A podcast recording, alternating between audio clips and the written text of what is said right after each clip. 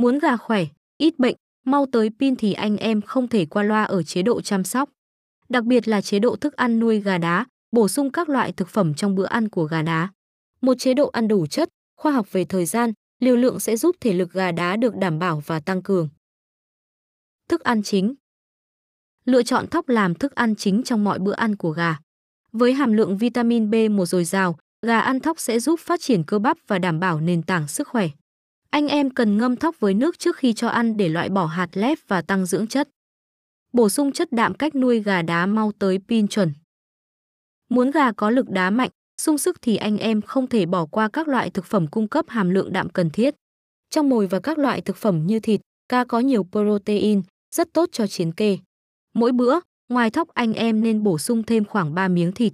Không nên cho ăn vào tối hay sáng mà ưu tiên bổ sung vào buổi trưa. Bổ sung chất xơ.